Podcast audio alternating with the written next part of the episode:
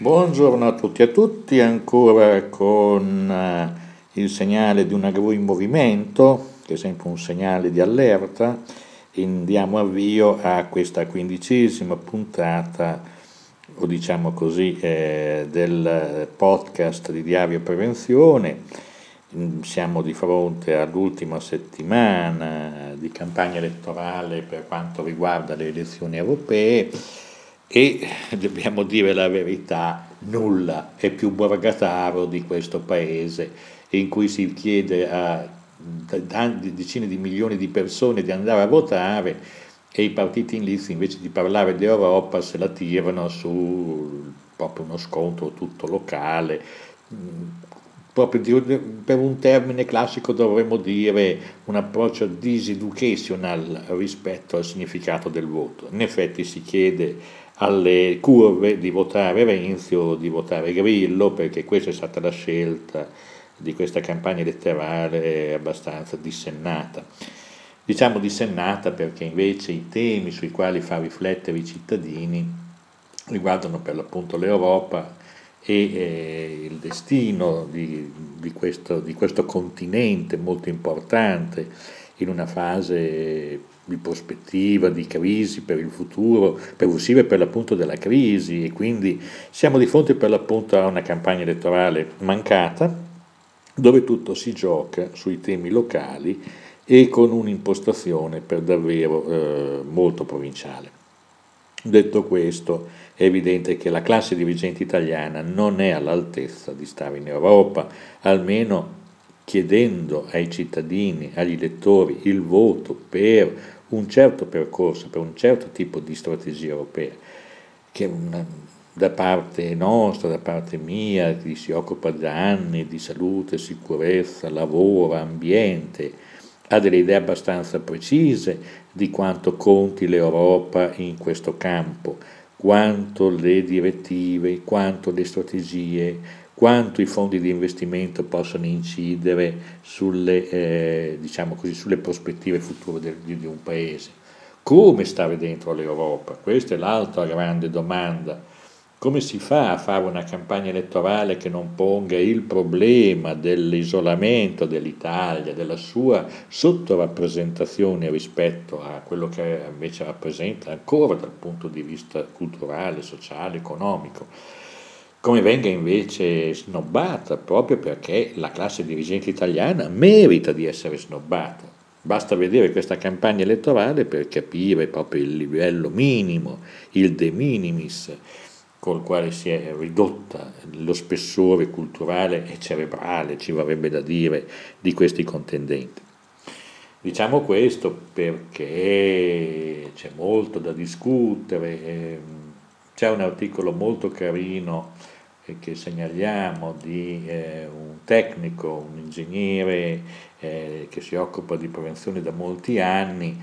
che dice 25 anni di sicurezza sul lavoro in Europa grazie Europa e spiega come tutte le direttive abbiano portato in Italia un vantaggio strategico nella valutazione e nella gestione dei rischi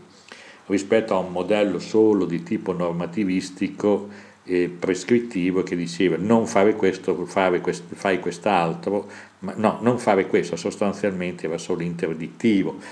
Quindi siamo di fronte, come si diceva, diciamo così, questo articolo che, che su Diario Prevenzione, vi chiediamo proprio eh, un, un riferimento. Infatti dice ed eccoci qui alle calce le ferite, maledire l'Europa quando dovremmo maledire noi stessi. Certo, noi sul piano tecnico avevamo già una buona normativa e poi avevamo l'articolo 2087 del codice civile, ma è innegabile che è proprio grazie alle direttive comunitarie che il nostro paese ha fatto un salto primo di tutto culturale, quello della prevenzione. Temi come quello del benessere psicofisico, sociale e ambientale difficilmente sono diventati oggetto di interesse di tutela e allora guai anche solo a pensare a un ritorno a 25 anni fa, e questo è riferito eh, Mugliari, che è il tecnico che scrive sul blog di Muglia la Furia, eh, è preoccupato di questa regressione provinciale, io penso che il tema sia proprio questo di una classe dirigente ridotta ai minimi termini. Dice e guai, solo pensavo intorno a 25 anni fa, dice Mugliari, lo dicono in primo luogo le statistiche legate agli infortuni e a quelli dei corsi socio-economici e se qualcosa molto nel nostro, o molto nel nostro approccio all'Europa non ha funzionato, proviamo a fare autocritica e non buttare via il bambino con l'acqua sporca. Cos'è che non ha funzionato? Eh, non ha funzionato il, diciamo, lo, lo stravolgimento delle direttive europee in modelli non di risk assessment e di risk management, ma in modelli prescrittivi, normativo-burocratici, cioè con una visione riduttiva del significato dell'assunzione di, della piena responsabilità eh, da parte di tutti i soggetti in campo nella gestione della sicurezza. Quindi, come dire, siamo di fronte per davvero a una, a una campagna elettorale come esistono solo il problema è se vince Renzi o se vince Grillo, quando il problema è quale Europa vogliamo e cosa vogliamo stando in Europa che abbia valore e quello che invece sia eh, messo in secondo piano. Ad esempio, come si debba essere messo in secondo piano il peso della vendita finanziaria, cioè è ben altro di cui abbiamo bisogno. Questa campagna elettorale è perduta, cioè è un'altra occasione perduta anche perché così i cittadini non sanno esattamente che cavolo vanno a votare. Vanno a votare per no, non vanno a votare per Renzi, vanno a votare per di, di, di, diciamo così. E lì c'è tutto il problema, diciamo così, dei candidati europei, di cui poi di quello che dicono non si parla. Non c'è un solo candidato europeo, non c'è solo che, diciamo, quello del Partito Popolare neppure lo si conosce, quello eh, dei socialdemocratici a cui si è aggregato all'ultimo istante Renzi, mh, mm, eh, diciamo così, ne ha dette cose importanti, condivisibili, per carità è giusto anche votarlo se qualcuno lo vuole votare, sapendo bene però che mm, il partito che in Italia appoggia Schulz non è esattamente un partito che, che, che, vuole il programma di Schulz, eh, diciamo molto più a destra, il Partito Democratico ha poco a che fare con Schulz. L'altro invece che è stato reso un fantasma, vedremo stasera invece in piazza Bologna, è, è Tsipras, scusate è difficile, è un, la sinistra, la Linke tedesca, cioè in sostanza noi avremo il terzo partito, il terzo candidato che si gioca la partita e che è stato totalmente ignorato dai mass media, totalmente trascurato, totalmente messo in un angolo. La preoccupazione di vedersi rosicchiare via un decimo, un centesimo di voto, diciamo così, quell'1% che servirebbe a Tsipras per, per, avere, per mandare all'Italia, non a Tsipras, Tsipras in Grecia vince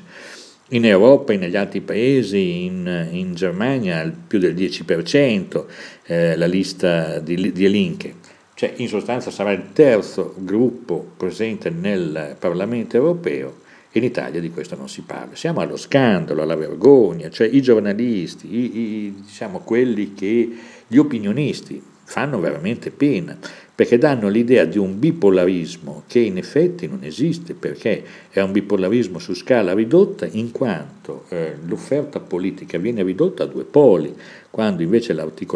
rappresentazione dell'offerta politica viene ridotta a due poli, quando invece sono mm, molte di più le chance. E in Europa dove non c'è questo fanatismo del bipolarismo,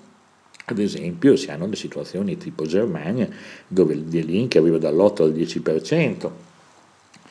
e dove rappresenta un, per l'appunto un fattore, un soggetto politico che controlla la maggioranza di governo di quel momento, diventa un cardine di espressione, anche del, un canale di espressione del malcontento. Come dicevamo fuori registro quindi questa campagna elettorale che non parla dei problemi reali, ma che si attarda, diatribe con apparizioni di un condannato che sembra lui essere praticamente il, il futuro capo della Commissione europea, tanto si sente investito dal punto di vista, anche se ormai è al declino, ma non è lui il problema. Credo invece che si debba analizzare questo documento del 16 maggio dove CGL e CISLUIL, i sindacati maggioritari,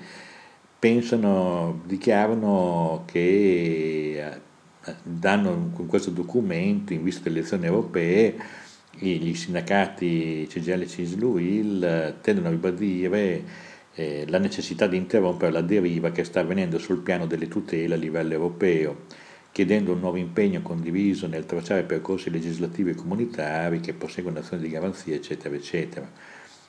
Qui si riferiscono, dice, negli ultimi tempi si sono infatti seguite da parte della Commissione europea una serie di iniziative contrarie alla tradizione di tutela comunitaria volte a semplificare il sistema normativo, stralciando i diritti, come in particolare Refit. Con la pubblicazione di Refit, la Commissione, spiegano i sindacati, ha effettuato l'ennesimo passo verso un processo finalizzato alla deregolamentazione in Europa e al progressivo smantellamento della legislazione che tuteli i diritti dei lavoratori, portando all'indebolimento del dialogo sociale. Questo processo rischia di trasformarsi in un vero e proprio arretramento della situazione, puntando ad abbassare indistintamente i costi delle imprese, senza tener conto dell'assoluta sicurezza delle lavoratrici e dei lavoratori.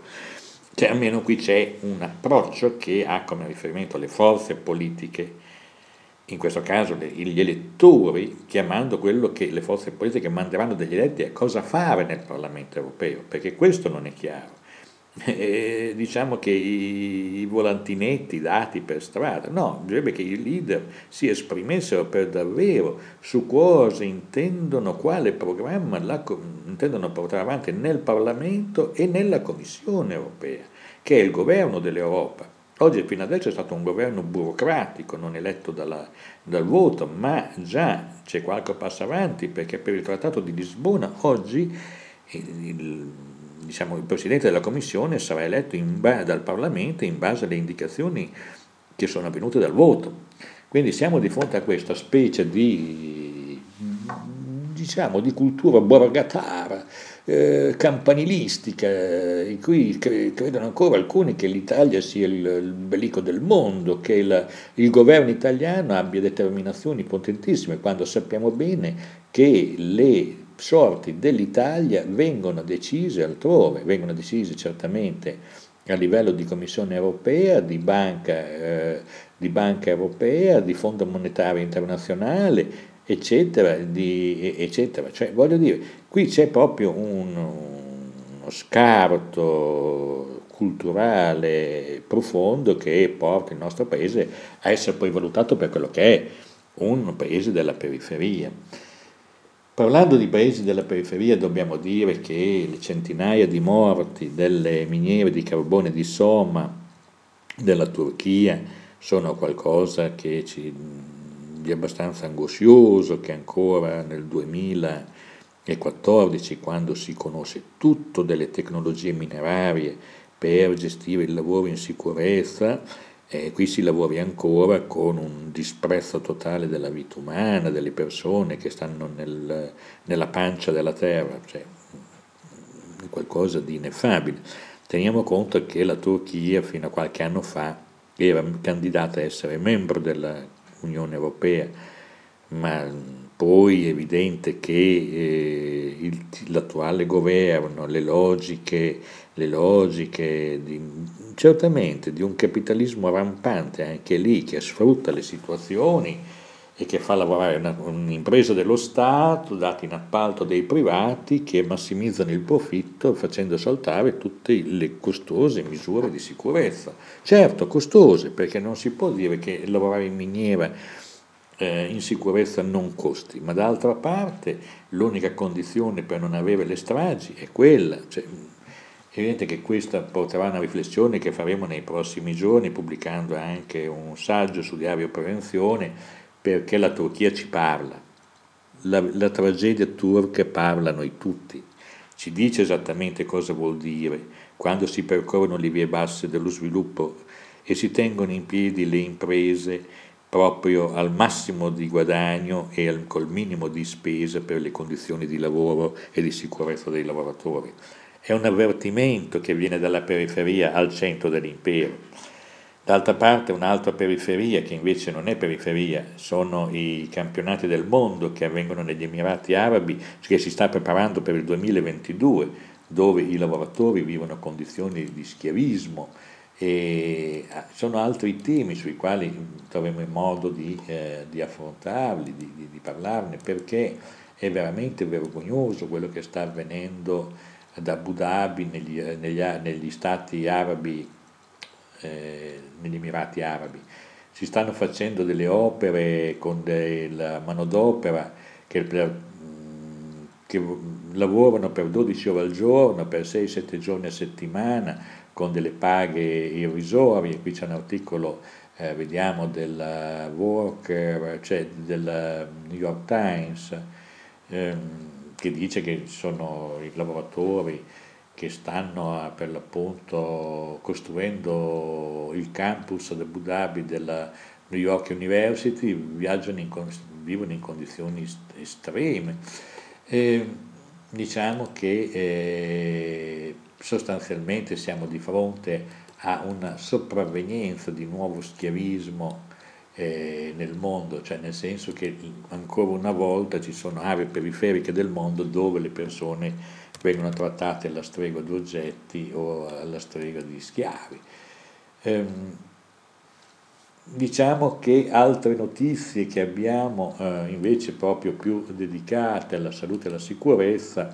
riguardano sostanzialmente, mh, abbiamo già detto dei 25 anni di sicurezza sul lavoro in Europa grazie a Europa, cioè questo articolino che appare sempre su Diario Pensione molto carino, che dà l'idea di quanto ci sia eh, di poca comprensione di quello che ci ha portato in positivo l'Europa e di quanta poca intelligenza politica ci sia nei dirigenti italiani a non stare dentro al gioco europeo traendone anche il massimo dei vantaggi come hanno fatto invece i tedeschi e beh, certo, mentre i tedeschi hanno pagato molto l'Europa, ma ne hanno anche tratto dei grandi vantaggi, noi abbiamo pagato le quote, abbiamo pagato, paghiamo tuttora delle enormi sanzioni perché poi contravveniamo alle direttive e al tempo stesso non troviamo vantaggi con i fondi che non vengono spesi. E questa è la tragedia dell'Italia, di avere per l'appunto una classe dirigente non europea, ma di eh, villaggio e di Pontassieri in sostanza, poi anche il tacchino impettito che viene amato in questo momento tanto dagli italiani, è sostanzialmente un ragazzotto di Pontassieri che è un po' energico ma che credo abbia una visione strategica che non arriva là dal punto del suo naso. Eh, Altre cose che vorremmo dire in questo podcast eh, pre-elettorale, noi non vogliamo fare campagna, diamo soltanto delle opinioni eh, su quello che sta avvenendo. Eh, beh, un'altra cosa significativa è questo eh, documento che ci viene dalla rivista Ancora in Marcia, eh, che dice una cosa veramente importante per la sicurezza di tutti noi Dice questo, carissimo, ti vogliamo informare che ancora in marcia la storica associazione dei macchinisti delle ferrovie da oltre due anni sta cercando di far correggere il clamoroso errore della legge Fornero, a causa del quale i macchinisti, capitreni e manovratori delle nostre ferrovie di tutte le imprese operanti in Italia andranno in pensione a 67 anni anziché 58, un aumento dell'età lavorativa di ben 9 anni, dalla sera alla mattina, un record mondiale di tutti i tempi destinato a rimanere imbattuto. Beh, dice qui abbiamo rilanciato vabbè, tutto quello che hanno fatto, ma cosa dicono sostanzialmente? Dicono che tenere al lavoro delle persone eh, con la responsabilità di capotreno, ma soprattutto di macchinista a 67 anni è pericoloso. Dal, dal 2012 in Italia il 95% dei treni sono guidati da un solo macchinista in cabina di guida che percorre fino a 1200 km al giorno da Roma a Torino, Bolzano, Milano e ritorno, anche ad alta velocità. Gli alti livelli di stress, piuttosto che turni aciclici, irregolarità, pasti sonno-veglia, fanno sì che il macchinista invecchi più precocemente di un marittimo addetto alla pesca di Mazzara del Vallo, come risulta da uno studio dell'università svolto dal dottor Riccardo Simoni. Se a questo si aggiunge che l'orario di lavoro normale prevede 10 ore giornaliere, che arrivano a 13 con lo straordinario, quindi per metà della sua vita è alla guida del treno, ci sono il 50% di possibilità che venga colpito anche da un grave malore, proprio mentre guida. Considerando che l'unico tecnico a bordo in grado di gestire le apparecchiature è la marcia del treno, è lui, è facile immaginare quali gravi conseguenze possa avere anche per i viaggiatori un inconveniente di tale natura all'interno di una galleria. Cioè loro dicono sostanzialmente un macchinista ultra sessantenne a maggior rischio di infarto, di ictus, eh,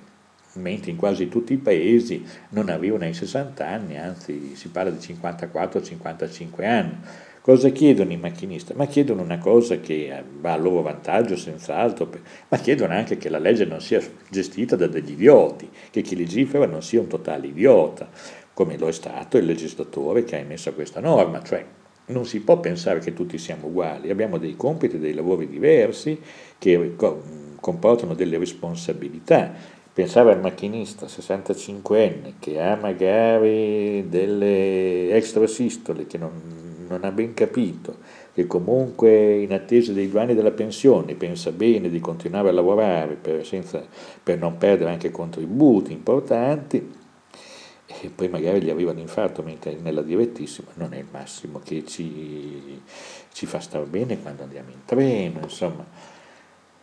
E quindi, bene, questo, eh, hanno lanciato una petizione su Change.org, approvate subito la proposta di legge 24 per correggere l'assurdo errore di una parola nella legge, forneva che a far lavorare i macchinisti fino a 67 anni, pur avendo un'aspettativa di vita di 65, oddio, sull'aspettativa di vita di 65 io spero che l'abbia un po' più lunga, eh, non, eh, eh, diciamo così.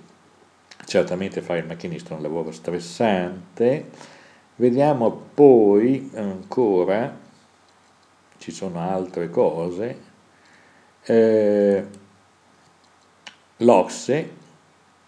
che se ne è accorta molto tardi, dichiara, eh, è incredibile come l'Organizzazione di Cooperazione e di Sviluppo Economico raccomanda per un certo numero di misure eh, fiscali al fine di ridurre il,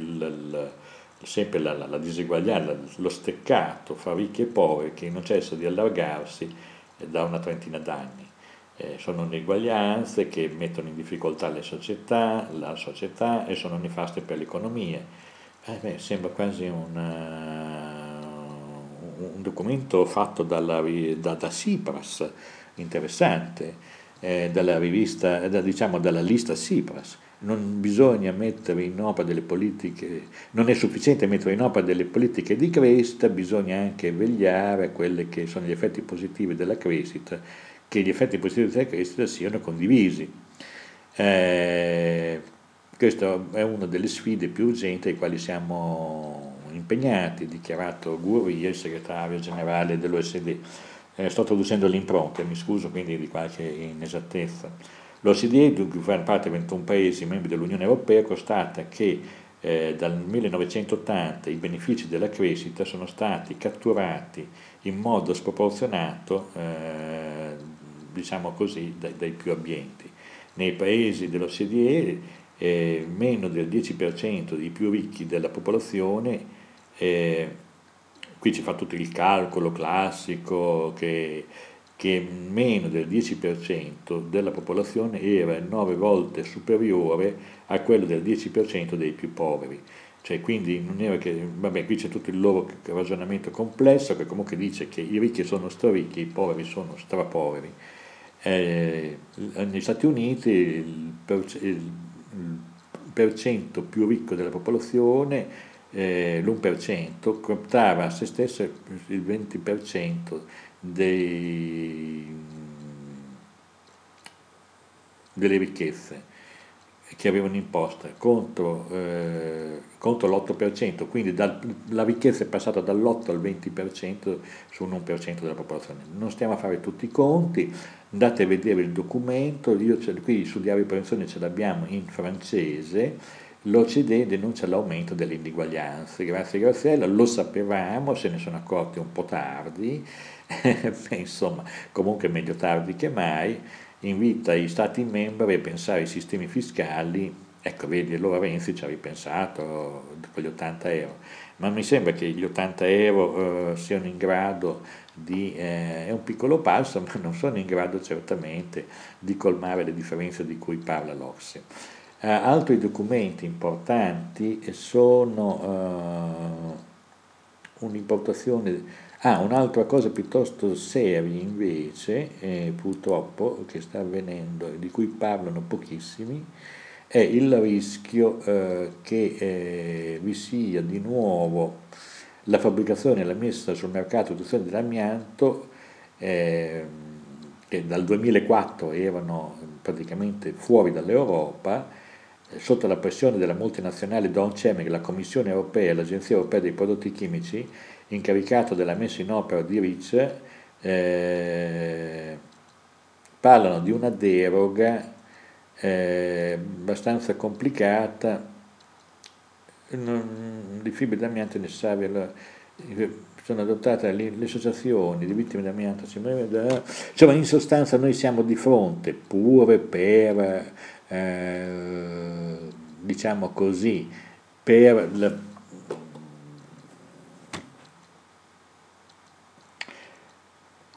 per produzioni molto ristrette,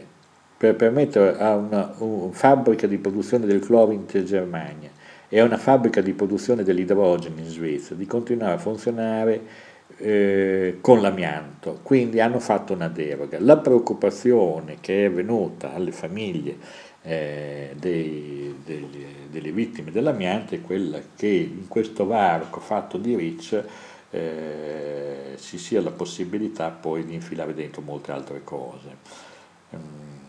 quindi attenzione, una preoccupazione legittima sulla quale naturalmente eh, bisogna vigilare, perché con la storia comunque della prevalenza e della priorità della produzione c'è sempre il rischio eh, che vengano introdotte eh, di nuovo manufatti particolari. Certo, Nell'aviazione, in alcuni settori dell'industria molto particolari, l'amianto continua a essere usato sotto stretto controllo, ma ciò non vuol dire che con le deroghe ad esse consentite non, poi non passi una misura che una, diciamo così, si, si, abbassi il livello di guardia e si comincino ad allargare le deroghe, perché quando si comincia con una deroga poi le deroghe si moltiplicano, se, avuto, avuto loro la vogliamo anche noi le lobby poi funzionano così, basta aprire un piccolo varco. Eh. Beh, eh, diciamo che per fare sintesi, eh, noi non sappiamo se questa settimana riusciamo a fare un altro, eh,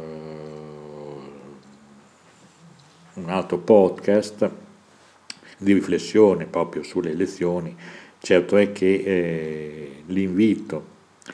agli ascoltatori, quei 25 ascoltatori che hanno la fortuna o sfortuna di sintonizzarci, di ascoltarci, è quello di riflettere bene eh, di osservare molto bene come sta avvenendo eh, le dinamiche di questa campagna elettorale, di come si stanno configurando e di come eh, si allontana eh, l'approccio delle forze politiche oggi in campo in Italia rispetto a una visione dell'Europa rispetto anche a porre con chiarezza eh, la prospettiva del ruolo dell'Italia dentro l'Europa. Si sembra piuttosto che questi signori pensino molto di più alla loro cadrega qua, in questo momento, nunc, eh, hic et nunc, come dicevano i latini, qui e ora, e se ne sbattono altamente dell'idea della costruzione di un'Europa democratica, di un grande continente che certamente sappia gestire da una parte il declino del vecchio modello eh, no, diciamo industrialista eh, eurocentrico del passato che sappia invece integrarsi nella nuova, nella nuova processo di redistribuzione e globalizzazione su scala planetaria, mantenendo che cosa? Mantenendo la civiltà delle relazioni, tra le classi sociali, mantenendo l'eguaglianza dei diritti che vengono da, da lontano, da molto lontano, mantenendo la figura del cittadino come uomo libero di esprimere col voto il proprio orientamento, le proprie idee,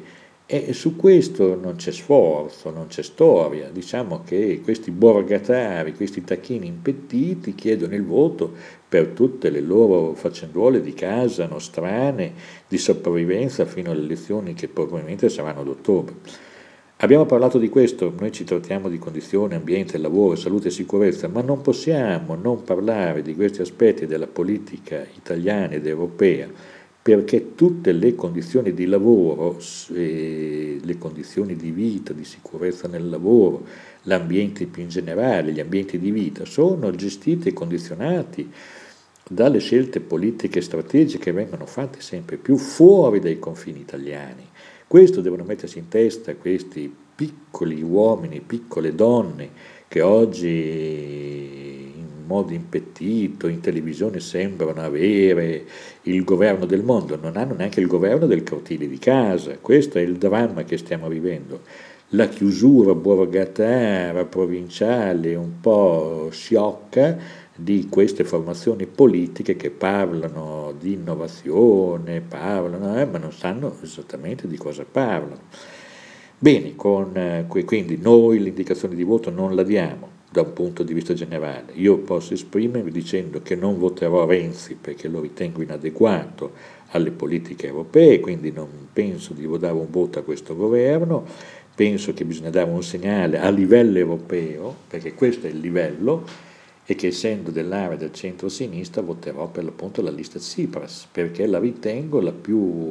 utile, quella che più dà il segno della necessità di svoltare e di, di, cambiare pagina in Europa con un approccio che sia più equilibrato tra il nord e il sud dell'Europa, con un'idea di coesione sociale che deve essere del tutto reinventata. Bene, Dopo questo, grazie, a risentirci alla prossima settimana, speriamo che le elezioni vadano bene, che ci sia una forte partecipazione ragionevole e ragionata. Grazie a tutti e a risentirci. Tchau.